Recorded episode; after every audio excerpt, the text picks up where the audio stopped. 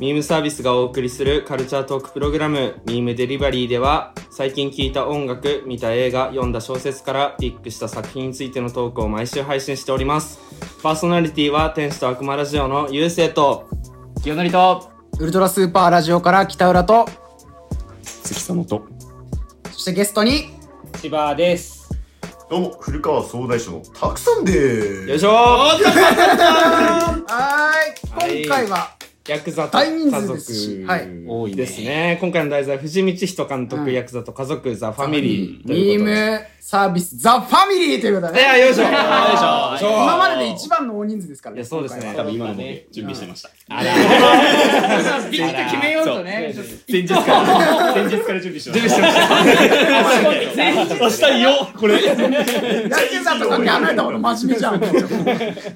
というわけでね、あらすじから紹介していきたいと思います。ヤクザという生き方を選んだ男の壮大なヒューマンストーリー。自暴自棄になっていた少年期にヤクザの世界へ足を踏み入れた男を中心に、防体法によって変わっていった環境とともに、1999年、2005年、2019年と、3つの時代で見つめていく一人の男と、その家族、ファミリーの壮大な物語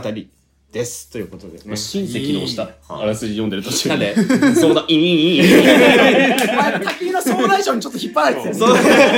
そうだ、いいってなってね。総大賞見てないんでしょ何がえ総大将見今てない回です見て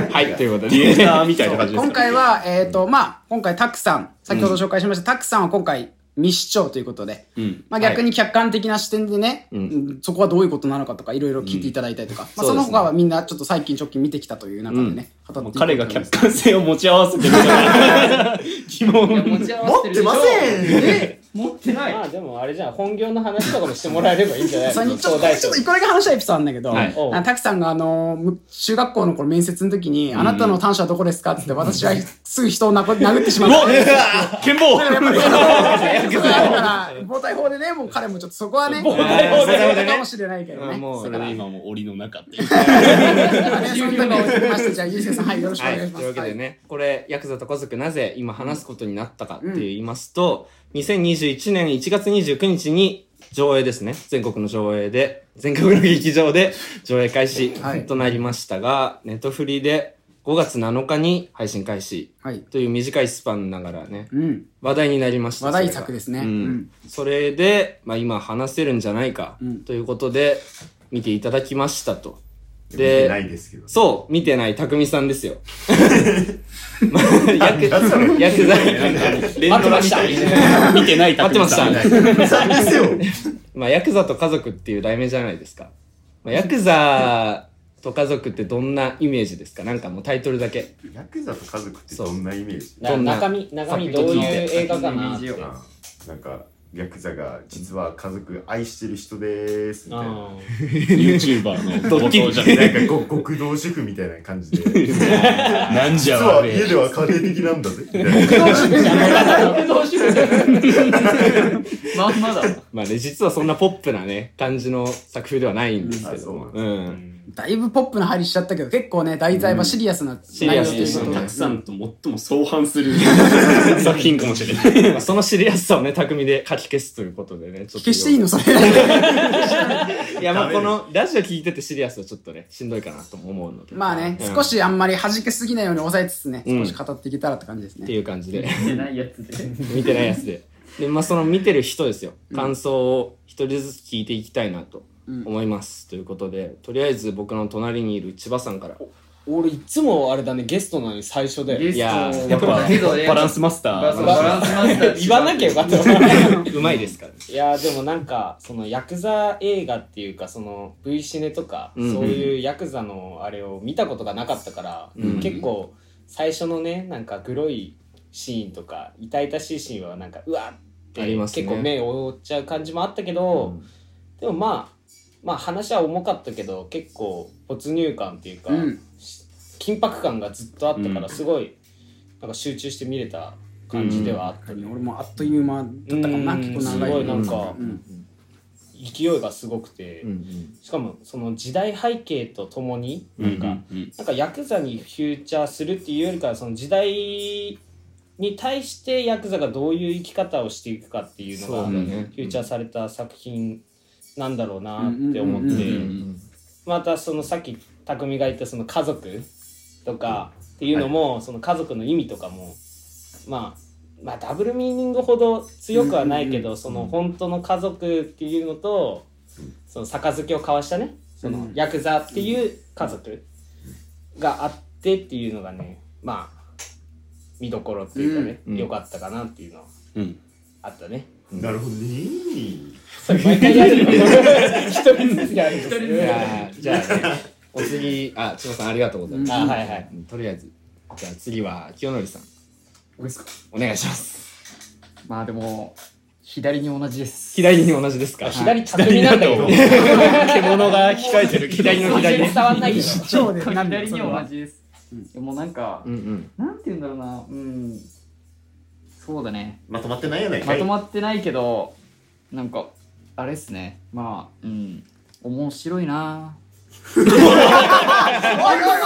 面前白いなそれのやり方お前また無責任なとこ出たぞお前まと破まっ門てさねれえるぞヤなクザだったどうしたのあのね、今寝てないからね、清則さんほとんど。なん頭動いてないからミームサービスの仕事が立て込んでてねそうなんですよね。忙しいね匠と同じ立ち位置をもうそこに行っちゃったまあらまあじゃあちょっと次私まあ、はいどっちかっていうとおさっ願いしきます千葉さんで清則でまあ次俺ということで北多原さん分ねねあんまりこの3人をとりあえず見ただけであんまり詳しいちょっと考察が俺もそうあんまり映画自体もあんまり見ない自し分の作品しか見てないからあんまりその人気映画とかもその見ない部分でちょっとまあある意味ちょっとかなり素人めな感想で3人になるとは思うんですけど、まあ俺もなんだろう新宿スワンとかある意味そういうなんていうの、なんかちょっと暴力的な部分というか、うんそういうしかも綾野剛主演だしねうん夜の、ああいうので綾野剛主演のやつとかね、いやすごい面白くて、ちょっとその雰囲気もありつつ前半はねやっぱなんていうのヤクザの人気映画みたいな面白さ、あるじゃないですかもう杯とかそのあったりとか、そのヤクザとしてまあある意味ヤクザが生き生きとした生き世界の中での、そうだね。うん、作品として見て、で一回ねその展開が変わるわけじゃないですか年代とともにいろいろあって、そうそう1999年から2005年。そっから帰ってきたらあれどうしたんだろうみたいなこの世界が変わってあ、それは2005年から2019年か。タイムスリップした感じでそねうそうそうもうね要はさっき言ってた防体法だとかそういう社会的な部分ですごい今のねその社会的なんか背景とか、メッセージとかも含んだかなりシリアスな内容でさ、あってこうまあ綺麗に作品としてはなんかすごいまとまってるし、これはなんか重い、まあ、内容ではあるけどなんか映画の作品としてすっきり見れたような。感じだったからなんか面白かったなってまあ綾野剛のやっぱなんだろうね、俳優としての底力みたいなのもすごかったし、すごかったっこよなかんったかね見てて結構万人に結構、うん、楽しめるやつなのかなと。だから話題になってるってのもあるみたいですうね、多分。みたいな感じのちょっと浅い内容にはなってしまいますけど、そんな感じですかね私は。うんはいなるほ俺ど、ね。もちょっと一個あるんですけどあはいはいはいあれっすねまあその内容っていうよりあの小野小野さんなんだっけあ小小野真知子野真知子と綾野剛の共演がちょっと見れたのがシンプルにあーはいはいなはんいか最高の離婚っていうドラマがあるんですけど、うんそれで一回なんかその真逆の映画そこがつながる時があるんですよあのゴーと大好きだもんマジそううんそこがちょっとねなんか別世界だけどつながって別いいなっていう清野家マのルチバースそう俺の感想がいただけでちょっと良かった確かになあっていあんうま分かんないけどその俳優陣の人たちのなんかいろんな演技の力みたいなのをなんかすごいやっいやぱすごかった感じた部分は分あかのってる年代をあんなに飛び越そうだえよてねキャストを変えずにねそうそれであの小野真知子さんが選ばれたっていうのはかなり肝な部分だよね、んなんか途中でなんかお前なんか大学生のくせに老けてんなみたいな、うんそういうある種現実的なメタ要素みたいなの含んだりとかもさ、うんうんうんあったりとかして、そうねなんか哀愁が漂ってましたねあれまたねそう出ねたあ前にうんちょっと受け付けられなかったどっちが綾野剛の演技があそうじゃあもう、逆に一さん感想いきますか、じゃあ。その中でまとめられるのいいじゃんそれ軸にまあ今はとりあえずまあこれらの感想に対してのまあおのおのちょっと感想を言っていただければバシャバシャ言ってんじゃんうんバシャバシャ綾野剛のバシャバシャっ て特徴的な発声法あんじゃんうんバシャバシャわかんないから苦手でうんあのどの役やっても綾野剛でしかないって俳いう優が強い感じただそれで最初見てたんだけどん舘ひろしが出てきた時点でまあまあ全然いいわってしょうがないいうやすごういよな舘ひろしがもう舘ひろしじゃんいやいいなんかもう確かに舘ひろしさんに関してはもう舘ひろしさんだったそよう だね ね。完全に癖がね。舐めてんじゃねえぞ。舐めてんじゃねえぞ。加藤。なんかあそこだけなんかもバシャーっうてかけて死ぬほど笑ってしまって。嘘でしょみたいな。そう低くボソボソっとそう喋るそうそう感じね。そうそう。はい。感想終わりあ、感想感想でなんだっはあるでしょ。五木とかほら、ゆうせいやだから、ゆゆうせいはね、これに伴っていろんなその監督、どなたでしたっけ、監た督藤は井。道人監督。の、あの、いろんな付属する作品というか、やった、手掛けた作品を見ていただいたりとか、まあ、五木さんともいろいろ、なんかこう考えた部分もあるのかなと思うんで、うんうん。そこをまあ、じっくり深掘りしてって、その中でまあ、ちょっと俺らも補足できたらなって感じなんで。うんうんじゃあもう共通単ぐらいにするうんうん私と。そうねそううんね二人が引っ張って。なんだ昨日ちょっと話してる。そうなんはでいすはいね。はい二人はじゃあぜひそのメインなところじゃあ入っていきましょうか。はいはい実は際そのといころで。どうしよう。はい。どうでしたまあ、ん素直 に、うん。素直になんかね、 お前面白い、面白いというかね、入れたくなっちゃなんか、感動はするんだけど、あの、まあ、わ悪いターンね、悪い部分ね、これ。うんうんうんなんか、登場人物がさ、あの、深掘りされなすぎたかなっていうのはちょっとあって、うん。登場人物と背景とかね。背景、うんその、剣坊以外、うん。その、舘ひろしもそんなに、じゃんね。なんかまあ確かにね、なぜああいう、要は組、なんだ、何々組、うん暴力団柴咲組そうそそうう。そう。あれをやって長になってるのかとかね。過去のことがで、期待する組合とのどういうものがあったのかとかっていうのは描かれてはなかったもんね。うんうん、それ結こそ果しか言われてなかったもんね。うんそうそこうそうこそうの組と構想してるっていう。うんまあでも、舘ひろしに関してはう、んしょうがないと、割と。あのそ、なんだ、剣謀周りのやつが描かれないのはちょっと納得いかなかったけど、そうだね。まあなんかく、すでにある組長とかで、V シネってそうなのよ。ああそうなんだ。すでにある方っていうのはもう最初からもう何の説明もなしで勢から力図とかもそうそう言う決まっててんだ。役職とかあは出てくるけど例えば若頭とうかん直参系何々とかはもうすでに提示されるんだけどそれがあんまり掘られなかったりとあかーどあうという基本 V シネってクソ長いのよ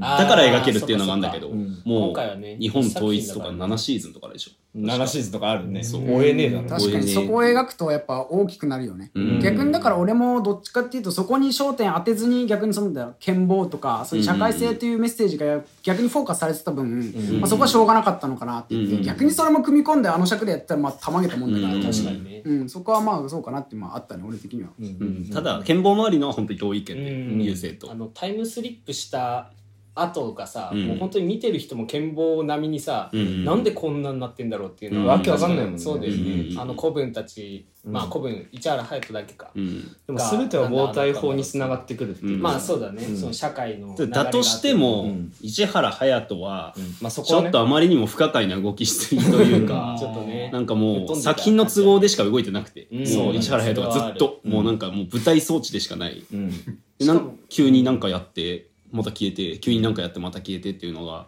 あんまり納得いかないというか、なんとなくさ、2019年編でさ、んもう綾野剛が、なんか、何らかの形で死ぬんだろうな、みたいなうんうんのはちょっと予測できたというか、うんそうだうんでそれで、誰の手によって殺されるか、それとも自分のうんうんうん親と同じようにうん飛び込むのか死なぬとのかかって思とっかた俺は思って、そこで市原隼人はちょっと納得できなかった部う分っていうかん、なんか防体法とかさ、うん周りのなんか世界観の外埋めというかさ外堀埋める分にはめっちゃ丁寧にやってんのに、うんなんかその市原隼人とかその関係だけ急になんかその、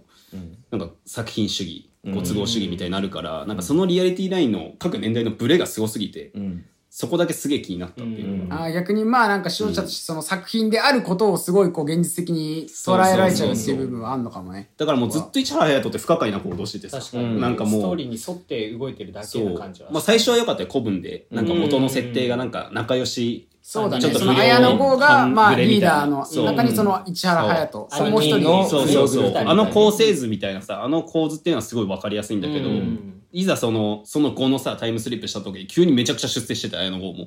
まあそうでプね。ラスなんか古文さんにもなんそかうい死んつでのて間につかい入っでてにて出世してて、うん最初だから分かんなかったそねう誰こいつだと思ってたそけうど。そうそう確かに、でかと思いきやまあ次防体法の影響で出所後のシーンになった時はさ、なんか急に店来てさ「おお!」みたいな「兄貴!」みたいな感じで言っててでなんかめっちゃ楽しく飲んでたり唐突になんか「いやすいません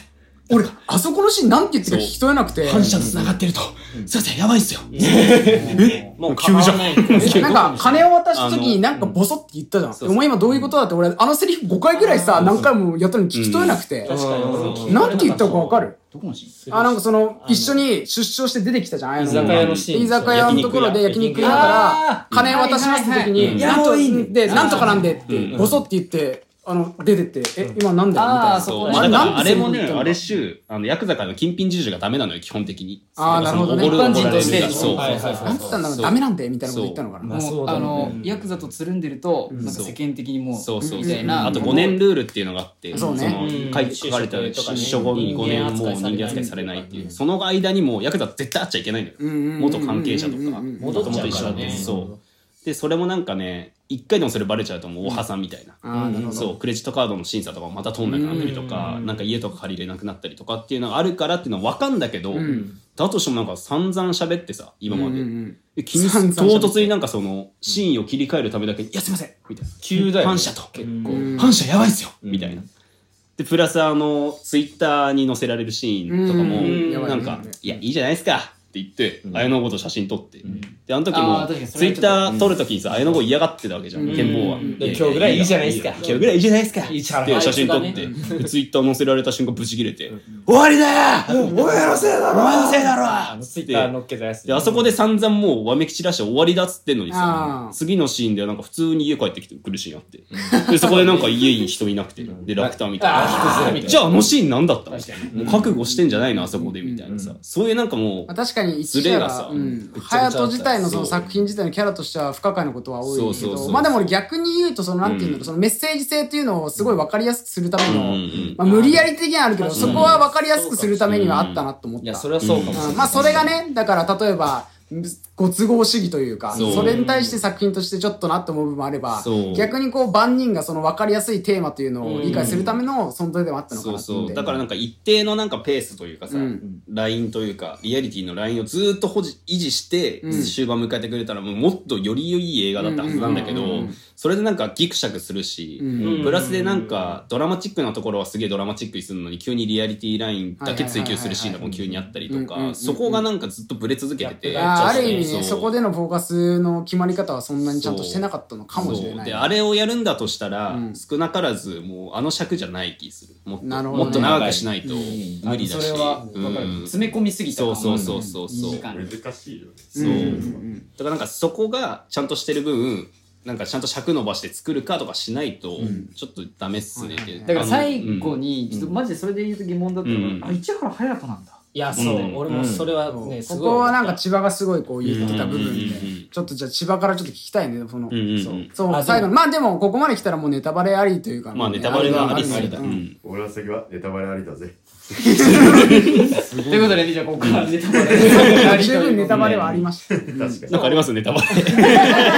ょくねなんかちょくちょくなんか ね来てるんで笑かしに来てる。そう匠だけねもう監督席みたいなところに座そってるうそしうねそう。なのに作品一個も知らないのに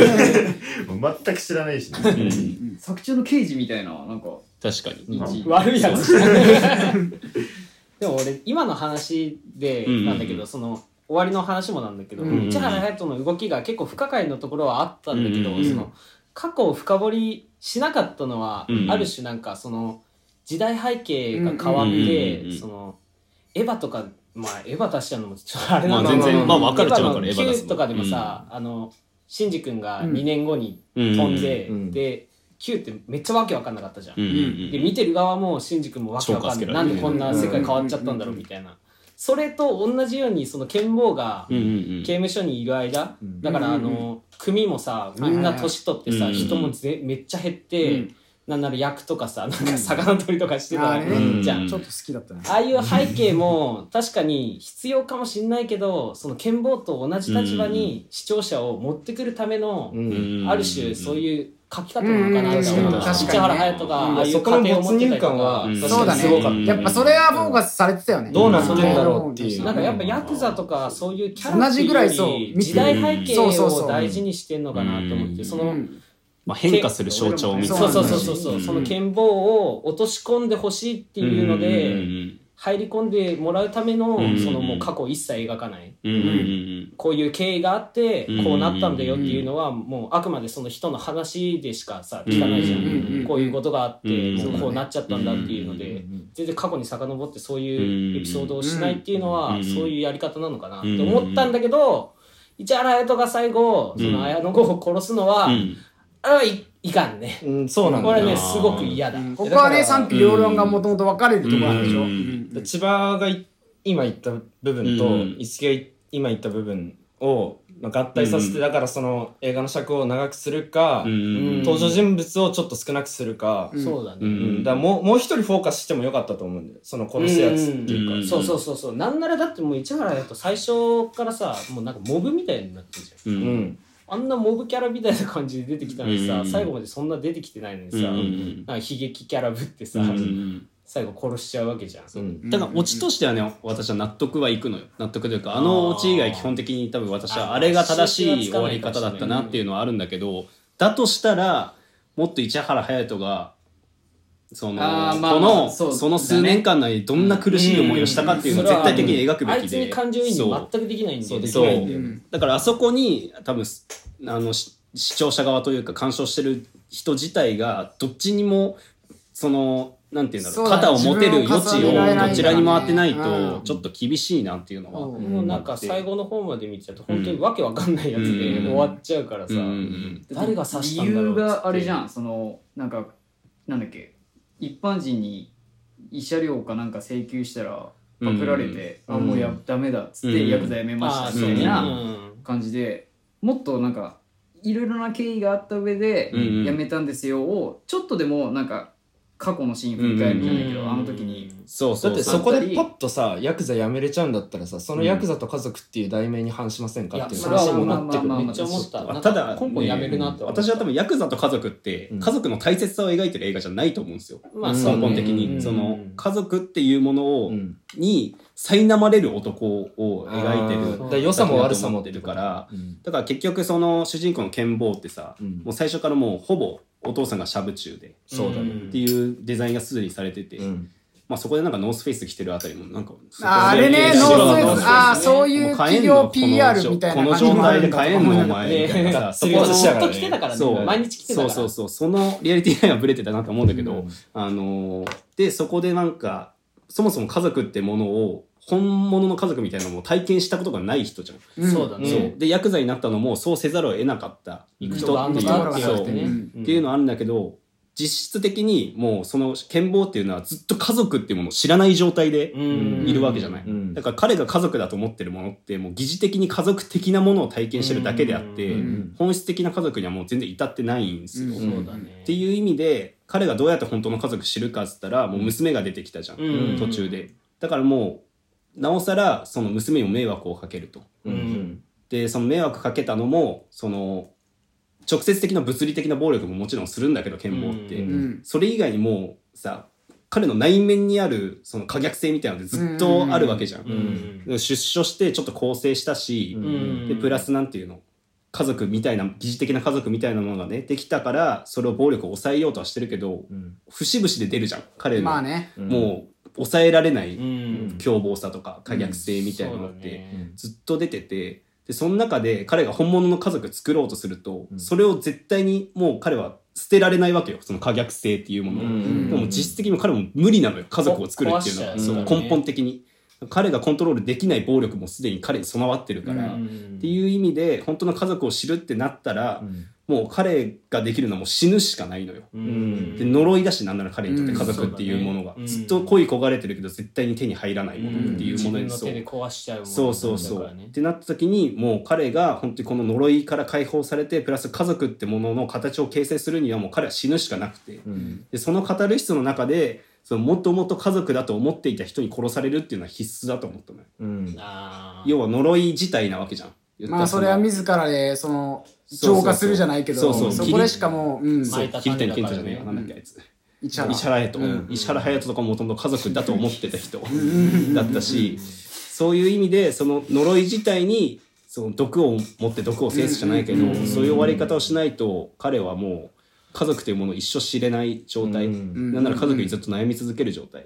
でラストカットでなんか海に沈んでいくシーンがあるじゃん、その中で一番彼が満ち足りた顔してるのよ、まあね、劇中の中で確かにそうだね。そのサザエの時も笑顔だったしね、そうそうそう、だだからそれが彼にとっての一番の報われる終わり方で、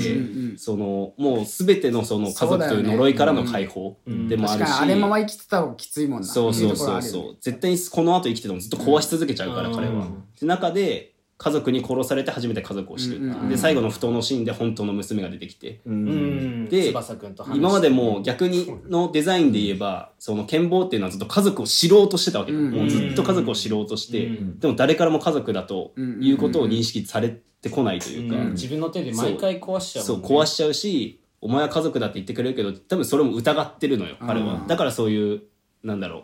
あの相手の組のさ若頭殺す時とかもやけになって殺して、そう逃げてくださいみたいなことをしてうんうんうん衝動も的にねそうあれの意味ももう家族のためにっていううんうんでも見返りではないわけじゃん、な何かしたら認めてもらえる、うん家族というものを認めてもらえるっていうのでそういうことではないわけじゃん、うん家族っていうのは普。通はね。で最後の最後で彼が死んだ後に今までずっと知ろうとしてたけど知り得なかった家族っていう剣謀の対比的に、もう娘が親を知ろうとするっていう、うんそこで初めて彼はもう本物の家族になれたわ死けじんゃん。だ後にね。そうだね。っていう意味でのすげえ美しい終わり方ではあったうなってんいう、うん、最後のシーンに関してね確かにそあうその市原隼人じゃなくてなんかどっかのシーンで恨みを持った誰かに殺されるっていうのだとダメだったかもしれそないうそれだともうまだ彼はもう暴力の渦の中で死ぬわけだから、そうだねそうそう敵対してるっていう中でそうそうそうそうまだったたらま違うのだか市原隼人の方がそうそうそう自そう然っちゃ自然身内からっていうのがあったのかそれにあれかなと思ったその要はさっきも言ったけどヤクザと、まあ、家族ってなっててそのどっちか死ぬかうんうんうん家族かみたいな、その二元論的な2つしかないっていうのはそれだけヤクザという存在は、うんうんうんそれぐらいこう選択肢が狭まってしまうぐらい覚悟があるものだっていう、うんうんそのメッセージ性にもなってそれがある意味その題名につながってもくるのかなって思ったりしたし、うんうんヤクザと家族っていうプ部分ラでスねあのオマージュなんですよこの作品自体が「ヤクザと剣謀」っていう名古屋だったかなのドキュメンタリーがあって劇場公開にもされて剣る豪もんだ出けどてくるの剣謀ではないんだけど本当にそのヤクザの現状うんうんのモデル交にな代った法人以降のそうあそのドキュメンタリーがあってんだへーヤクザはこういうふうに変化してってうんじゃあどうなるんですかみたいなのをずっと描いた映画それがめちゃくちゃ評価されててそれが「ヤクザと剣法」って映画なんだけど多分それもタイトルごと多分オマージュしてなるほどね、そうだからもう芝剣ヤクザと剣法っていう意味で剣法ってさ健康剣法じゃないあいやあのこあ今日の 憲法謎の面白い映画。どう剣豪その衣装がヤクザが なくて考えても憲法そんなん絶対 B 級そ映ん画なん絶対見るから少林サッカーみたいな話大好きだわそんなのそれにオマージュしてる作品なわけじゃん。ヤクザと家族っていうのうんが。で、ヤクザと憲法の対比って、もう自由なものと、もう縛るものって対比の上であー、それをオマージュしそうてだねヤクザと家族なわけじゃん。んでもう家族っていうのももう同時に縛ってるものなんだよね。この映画の中で、彼自身が。同じところに入ってる言葉だからそうそうそうねそう同義として使われてんだそうそうそう。あしんどいなでも家族が縛るものって普段考えたこともないからさそうでもやっぱ最初からその身寄りがない状態からスタートっていうのはもうんうんううん。そういう道しかたどることができないんだろうなっていうのはあるよねうあの作品を見ちゃうとで、同時になんなら父親と同じような死に方をしてるわけじゃん。うんそう。あそこはもうなんかああでも海に沈むんだろうなっていうのはあったねなんならその対比にもなってるじゃん冒頭でシャブを捨てた海ってあいーうそうのだねと最後に沈んだ海っていうのうでもうあそこでもうどうしてもその螺旋から抜けられない男っていうのがもううその薬物っていう要確かにはな人を狂わせてしまううん男っていうのとその剣謀のどうしてもぶっ壊してしまう男っていうのがもうそこで同時の場所で死んでただそれ以降の下の世代うん子供とかさあとなんだっけあの翼くん翼くんはその布団の上に立ってるっていうそれを見つめてうんでしかももう彼らも絶対ヤクザにはならない2人だから、うっんていうのもあるしなんならその要は彼はもう頼る人もいなかったし自分の境遇みたいなのを共有できる人はいなかったわけじゃん、ただその娘と翼くんっていうのは同じ境遇、ヤクザを、うんヤクザの構想によってヤクザである父親を亡くしてるみたいなそうだね構図ができてるからあそこで初めて共有ができてるわけじゃんあのい二や人よかったんですか、あの時のね磯村君のなんか表情とかめちゃめちゃよかった、彼す翼ごくいんめっちゃあの良かったシーン良かったすごい良じそゃうあそう少し話すか、あれ ね、いや、マジ、あそこで何も言わなかったら、うんちょっと、うわーってなってたけど、うんうんうんあの一言があったことによって、なんか、うんうん作品自体を向かわれたところはあ報るれよたねなっていう。あの前の間がめちゃくちゃいいよね。そうずっと黙っててさ、うんうんうん絞り出したようにさ、ん今までいろいろね、思ってこううん自分でこう飲み込んだというかさ、なんかその間があった気がするしあ。もうこの子は娘で、うんああいう父親を持ってっていうのもいろいろ考えてるんだなって、すごいあのしか前もそれまで知らなかったもんね、翼くんもそ。うあの女は誰だそう、あそこでそう、接接点点なかった。誰だよ、お前みたいになったお時に父さんのことを、あそういうことかそれ察察して、うん全涙部も流刺ししてた顔ね。そう、うんはいあはいはいあそこの演技はめちゃくちゃ良かったってなって、うんうんうんっていうあそこがもう一番もうクライマックスやにばいよ持ねってくるべきうん状態であって、そこにあるのはもう絶望がないわけじゃん、うんその渦がうないみたいな、んしか そうも考主人え公るとは確かにあそこの市原隼人が薄れるんだよな。そうすごいあの途中のそう一う戦んだからこそそのカタルシスのためには市原隼人がなんでこうなったのかっていううんうん結果につながるもものっとやんないをと準備しないと、うん確かに本当に裏の主人公みたいにねフォーカス当てないとちそょうっとそうそうそうあれはあっち側には感情移入全くできないよねただやっぱ千葉の言う通りその変化の象徴としてうのん市原隼人っていうのはやっぱりあって、うんでそれと同じようにあのちょくちょく工場地帯のシーン挟まれてたもん、うんなんかうん煙そう、うんあれともずっと同じなんですようん。工場地帯煙が出てあーてなるなるほほどど場所の写真、だからあれが逆にその市原隼人と対比してもう剣豪自身を表してるわけじゃんもう時代が変わあー変っ化がてないヤクザが変わってもどうしてもその暴力性を変化できない変えれていくことができないっていううんああそういうあの工場地帯の煙でこうカットインするところとかって、そうあそういう意味しがあるのかもか。事件が起きるのってあの街の中なんですあよー必ずなるほどねそううんっていう意味でもそこは結構いいのかなっていううん演出的な面はすごい良かったなっていうそういうそうね描き方だったんだあれ、うん演出的な面で言うとあの2005年から2019年に切り替わる時のさ、うんうんあの映画の画角っていうかさ、うんちょっと狭まるじゃん、うんうんうんうんあれがもうヤクザの世界を表してるとうんういうか、んあ胴体あ、法なるほによどって、ね。狭くなった世界肩うん身がねそれをいやあら表してんだなと思ったら結構あすごいね、うん。やっぱ演出とかそういうのに関しては結構だいぶ凝ってる作品ではあるんてだか。ねそういう演出するのよ結構藤井道人監督っていうのはねうんそうそううなんだんなんか昨日もねうんちょっと話したけど青の帰り道みたいな青の帰り道と新聞記者とデイアンド同ライじト監督のそう作品新聞記者がね私マジで去年いあや、れすごかったでしょ、一昨年新聞記しか者去年のか。なそれのベストムービーに入れてるんですけどん本当にすごいんですよねいやすごかったねで終わりまでの過程と、あと終わりどういうふうにお終わるかっていうのにすごいこだわるうん監督さんなんですけど、それがね新聞記者もすごいんですよ、あー何も解決しないで終わるってんいうう方法で、そうだからでもあれなんだ家庭と終わりそはうちゃんとしてるんだそうだからなんかその新聞記者っていうのもなんだろう政府の陰謀じゃないけどなんかよく裏でしてるよくないこと、んなんか犯人じゃない人を犯人でっち上げたりそあーのよくなんか噂とかあるんじゃない陰謀論的なやつであんま好きじゃないけど、俺もなんかその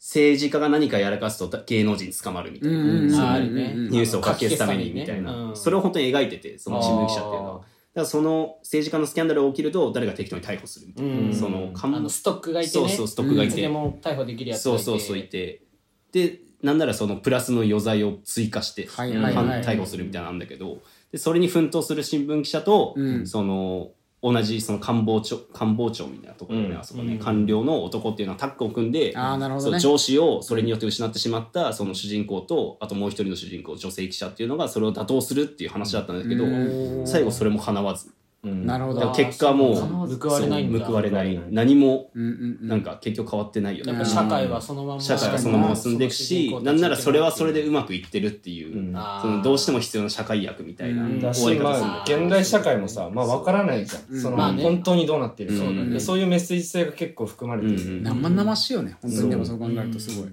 なんか藤道人監督の作品ってさ、絶対的になんか死が一貫性としてなんかテーマになってて、でなんかあれだよな「デイアンドナイト」とか新聞記者とかもそうなんだけどさ、 なんかふざけてますけどねたくさんがね、時が一切喋れないからねいやまあここまで来ちゃうと申し訳ないですけどねいやその死をテーマにしててさ、そのプラス善と悪みたいな。うんうんその今回だったら剣坊の幼なじみあの車の中で銃殺するというかあさー事故死みたいになったじめっちゃいいやつそうなやつゃんだななんかあそのの チョコプラの人みたいな。ね松尾みたいなクラスに一人いるみたいなそれのなんスタミナか太郎にいそうね今回あいつの名前もうスタミナスタミナ太郎みたいな感じだったからね今回だったらヤクザの死っていうかそうだヤねクザに途中とでし死てんの死でねとかでアンドナイトだとかだったら、うんなんか普通に工場勤務してたうん父の死とあかー新聞記者だったらその新聞記者で、うんうんその陰謀によってうんその、うん死ぬことを選んだうん記者の死記者あと上司上司の死あと主人公の上司の死あー上司の死あやっぱ近しい人がそそううそそうそううどっかで死ぬんだそういうので重苦しいテーマではあるけど、なんかそういうテーマなんかそれプラスもう一つ希望なんか家族とか、うんうんうんうんあー新聞記者だったらそれをなんか暴くことによってなんかその方は報われる亡くなった方は報われる、まあそれすら封殺されたけどね、そうなんだよね新聞記者でうんそう希望がなかったっていううんで現実寄りだったんですよ今までって割と藤井道人って、はいはいもうどうしようもねえものは本当にどうしようもねえんだっうて、んうんうん俺無理にドラマチックに終わらせないんだけど、うんそれが今回が逆にヤクザと家族で、うすげえドラマチックなものとして描いてたから、あーすげえそれは良かったってあー新鮮だし、逆にあーそうそうなのプラスの方でそうよかだっかたら一見報われないように見えるけど実際報われてるっていう、うんそのうんうん内部的な内すごい内面世界の描写みたいなのをすんげえ充実させうてんうるんうし、んうんそこは結構良かった。よかったね重い話だったけどなんか不思議と胸くそ悪い感じではなかったうね確かにそのなんていうの大衆的に分かりやすいっていう部分とその映画でしか出せないディテールみたいなやつのさバランス感はすごい良かった作品だよね、うんなんか時間帯的にも、うんそこの塩梅の妙みたいなところあったかもなと思うリわアリティもあったしそねう。あとミレニアムパレードがちゃんと良かった。ああーそうやね確か入にるの、うん良かったホムンクルスもやってんすよ今ネトフリで、うんはいはいはホいムンクルスのねミレニアムパレードマジ邪魔なのよそうなんだ本当にいらなこいつらみそたっちはいダなメだオープニングで流れるんだけど、んなんかその最後ドリルで穴頭に穴開けて、うんでミレニアムパレードの音楽が流れるみたいなやつ、うんうんマジいらねえのよドリルの音だけでいいのよ、んそれあマジ邪魔くさこいつみたいな本当癒着だ癒着こんなあーねゴートゴートそうゴート常田の癒着やわこんだっなて許今せね回えのとも綾野剛の声掛けで始まったんでしょミリニアムパレードやっかざと家族そうなんだそうあそうそうそなうんそうだから許せねえってなってたんだけど今回マジで良かったっす今回はねあれはキングヌーじゃなやいっぱ逆にクリエイターとしての底力みたいなところあるかそうらですねそうだあれちゃんと良かったっていうあれ優ねまあだいぶなんか大まかな内容喋ったと思うんですけど、あと大丈夫そうですか優勢の時言ってたんだここだけは語っておきたいみたいなところここだけは語っておきたあいでも一つ疑問なんですけど、うんあのやっと喋ったなこいつたくさん合わせてみお前もだけど合わせてね俺はさいやあのなんかあれですねその最後中華料理屋さんかどっかでさ、んバット持って剣棒が襲いに行ったじゃん、はいああーであのシーンさ、うんあのなんだっけあのちっちゃい子翼くうんん翼くんが後にこう行ったら、うん実は綾野剛もう先にね先うんやっちゃってましたみたいな、うんうんあれってなんかその前に、うんあのなんかお母さん悲しませるんじゃねえぞっつっうて、んうんで次のなんかシーン的なのではももうう音が殴り全にく行なっているみたいな、うんそうそうそうあれってこのシーンうねんそのシーンやりがちな表情 上目伝わ遣い伝でわ伝わ分かんないけ 顔が痙攣した感じだねそうピキピキあのシーンあのシーンはなんかある意味その翼くんを守ったじゃないけど、うんうんやいや絶対そうなだよのかな、うん家族じゃないけどさ、うんある意味家族みたいな、うん感じずっとちっちゃい頃から見てる、うんいやでもそれ本の当家族みたいだよな、うんそうそうそうまあ本当に娘と同じ立場なんだろうけどそうだねちっちゃいちっちゃい頃からそそうう見て見てるから、うんあの1999年にさ綾野剛の剣坊とさ、あの舘ひろしうのん親分がさ、会っちゃったからんヤクザになったけど、うるせえんだよあれあれでさ寿司食えあれでもし会わなかったらさ剣坊の、まあ、疑似的な家族って言ったらさ、もう焼肉屋のそうあのお母そさうんねうんあそうそのうチンピラ3人でうねんずっと多分あのまま続いてたとしてうんもそうそう、それで言ったらさもう息子みたいなもんじゃんその先うんは、そうねそれにさもう罪をかぶせるわけにはいかない、うん自分の同じ道を歩ませるわけにはいかないっていう意味でのあそこのシーンはうん結構良かったよ、うんそれだったら「よー」ってはなるけど、うんそれなのか分かんなくて、あなーるほどねそう家族としての翼くんを守るために自分が行ったのか、うんそれとも今までのそのなんかそのなんていうヤクザのへの自分のその過去があった上で、うん全部その、憎しみとかそういうそうそうそう自綺分の麗に片付けるためにあーどうだろうそそれはなんか全て入ってるような感じどっがちもああるよったとね思ううんうちもあるし、あと多分あのシーンで、うんあのその剣坊がそのヤクザを殺すっていう、うん警察官もだけうど、ん悪徳警官みたいなのを殺すっていうシーンに対して、んあのあるのがあれだと思うのよあのもうさっき暴力でしか生きられないって言ったじゃん、うんうんうんうんだから彼の暴力の中で唯一できる善行ってあれしかなかっそうだたねから要はある意味そさう見たら捉えられそてうそのある意味そのなんていうの警察官みたいなのうんもある意味悪じゃんうんまああれは悪流れだてとるとかかそのね完全に悪そとこしてに対す描かれるてた正当防衛的な部分うでんそのあいつが持ち合わせた暴力性みたいなところであれを取るしかないというか、うんそういう部分もあったのかなと思います。んやっぱなんかやっぱ翼くんのためにっていうのは俺結構うんあそこいい割し、合でかいかなっていうのは思うとうねん、しかも俺はあれと割と最後の方じゃんかなり、うんその後にさっき言った娘さんと翼くんのシーンってそ,、の次の世代みたいな感じじゃん、うん今度はあの娘さんを俺が守ってやるみたいなさえだからそれで言うと、うんさっきさうんあの娘さんが自分のお父さんを探すみたいなうん時にさ、そのそうそうそ翼くうんもおそう父さんさ自分のお父さんを探してたわけじゃん、うんその前のシーンでそうそうそうだからそこもなんか、うんいいなっあていそうこも共通項だし、あとなんなら綾野剛と翼くんも、うんその同じ道を歩みそうだったじゃん。そうだねそう本当にそうそうそうそううんそうで相手とも抗争しそうになうってんしかも父親が亡くなっててってうんいうのでそうだそうそうからそれを止めて本当に2代目の自分を作るそうだねことを阻止したんじゃないそうかだかならってい自うのは分思でっそうやりに行ったってだかいらうちゃんとななのんかかな切ってヤクザというかアウトローの道に進むきっかけになる種を全部あそこで積んで、たうんででももあそこで殺してまた懲役で、そうね自分と同じ道に歩むっていうのがもう出来上がっちゃってたからさであそこで終わらせるためにはもう殺すしかないからね、あの二人をもうどうしてそうだもねこのままだとどうしようもないから瓶としてはねそそうこでバンって抗切らなき争ゃ相手とねそうそのういう意味ではやっぱりあ警察とっていうれだよね剣謀ができる最大限のけじめっていうかそう、うんそこでついたまらあまあまあまあまあそう、うんあそこでもう完全に翼くんがそっち側に行くというかその渦に飲み込まれる可能性を全て断ち切って、うんでもだからこそ最後のシーンでも単純にヤクザをさそう立ち広ししていいねいいよいいよそういうのいいよたくさんのけじめの顔つきだった最後の決けじめの顔つき だったうんそういう意味で最後のシーンがより際立つっていうか、うんもうな無垢な本当に失ったもの同士よかったのねつながりだけになったっていうのは素晴らしかあったそこはやっぱ結構グッときたシーンではあるからね、ちょっと泣いちゃったしうんうん私よかったねあそこで確かに沈んで終わりかなって思ったから、んあ俺もあのまんま終わってたら確かになんか終わりそうだ。ああいう作品多いもんな。うんなんか海にこう沈んそうで、そのままエンディングロールかなってと思ったからあいやこの終わりやかあみたいな胸くそ悪いなって思ったけうど、んあれで全部救われたそうまだ報われてるっていうか、うんそうあれは見てでるか方いもねあのしかもちゃんとあの最そ後はの地上っていうのの上にいる下にいるでここで悪ある種善と悪になってるじゃんだ確かからにもう綾野剛はどうしても悪の中でしか知れなかったからそ,、そこで悪として死んで、うん善の人はもう善のままその街上にいるっていうあの構図もうん素晴らしい構図ですさねっき言ったあの、うんぜ前半の方でね、あの、シャブをな海に投げ捨てるのも一緒だったっていうのそをう今日だ聞いて、あ、からなるほどなあと思のった映画の中の海ってもうそういうものとして今あー描かれてるなるほどなかと思ったらねそうそう自分もシャブと同じ側にそう能力っていうものを持っってるからっていうのはあるけど、てうんうんいいね良かった作品ですね。そう考えるとなかなかね。深掘りすると確かに、うんうんうんやっぱ市原隼人だけは違うまあそこはそこだけはねだからなんかね、昨日ね、ゆうせと話したのが、うん市原隼人および、うん桐谷健太および、あとあの先生じゃなく、なんだっけ、あれでしょだからルーキーズのルーキーズの先先生生。あいつらずっとルーキーズ引きずって演技してる。そう。あのノリでずっと生きてるから、もう、 市原隼人じゃない方よかったっていうもっといキャたろっスてテいう。ィングが間違ってたうん。まあ似合うけどね、あの枠の市原カッまあトね、なんか顔つきなのかないやど似合うんだようしてね、もなんそうか。あーガタいいしそう。そううんチンピラでしかもあんな泣き叫ぶ演技っていうのは確かにね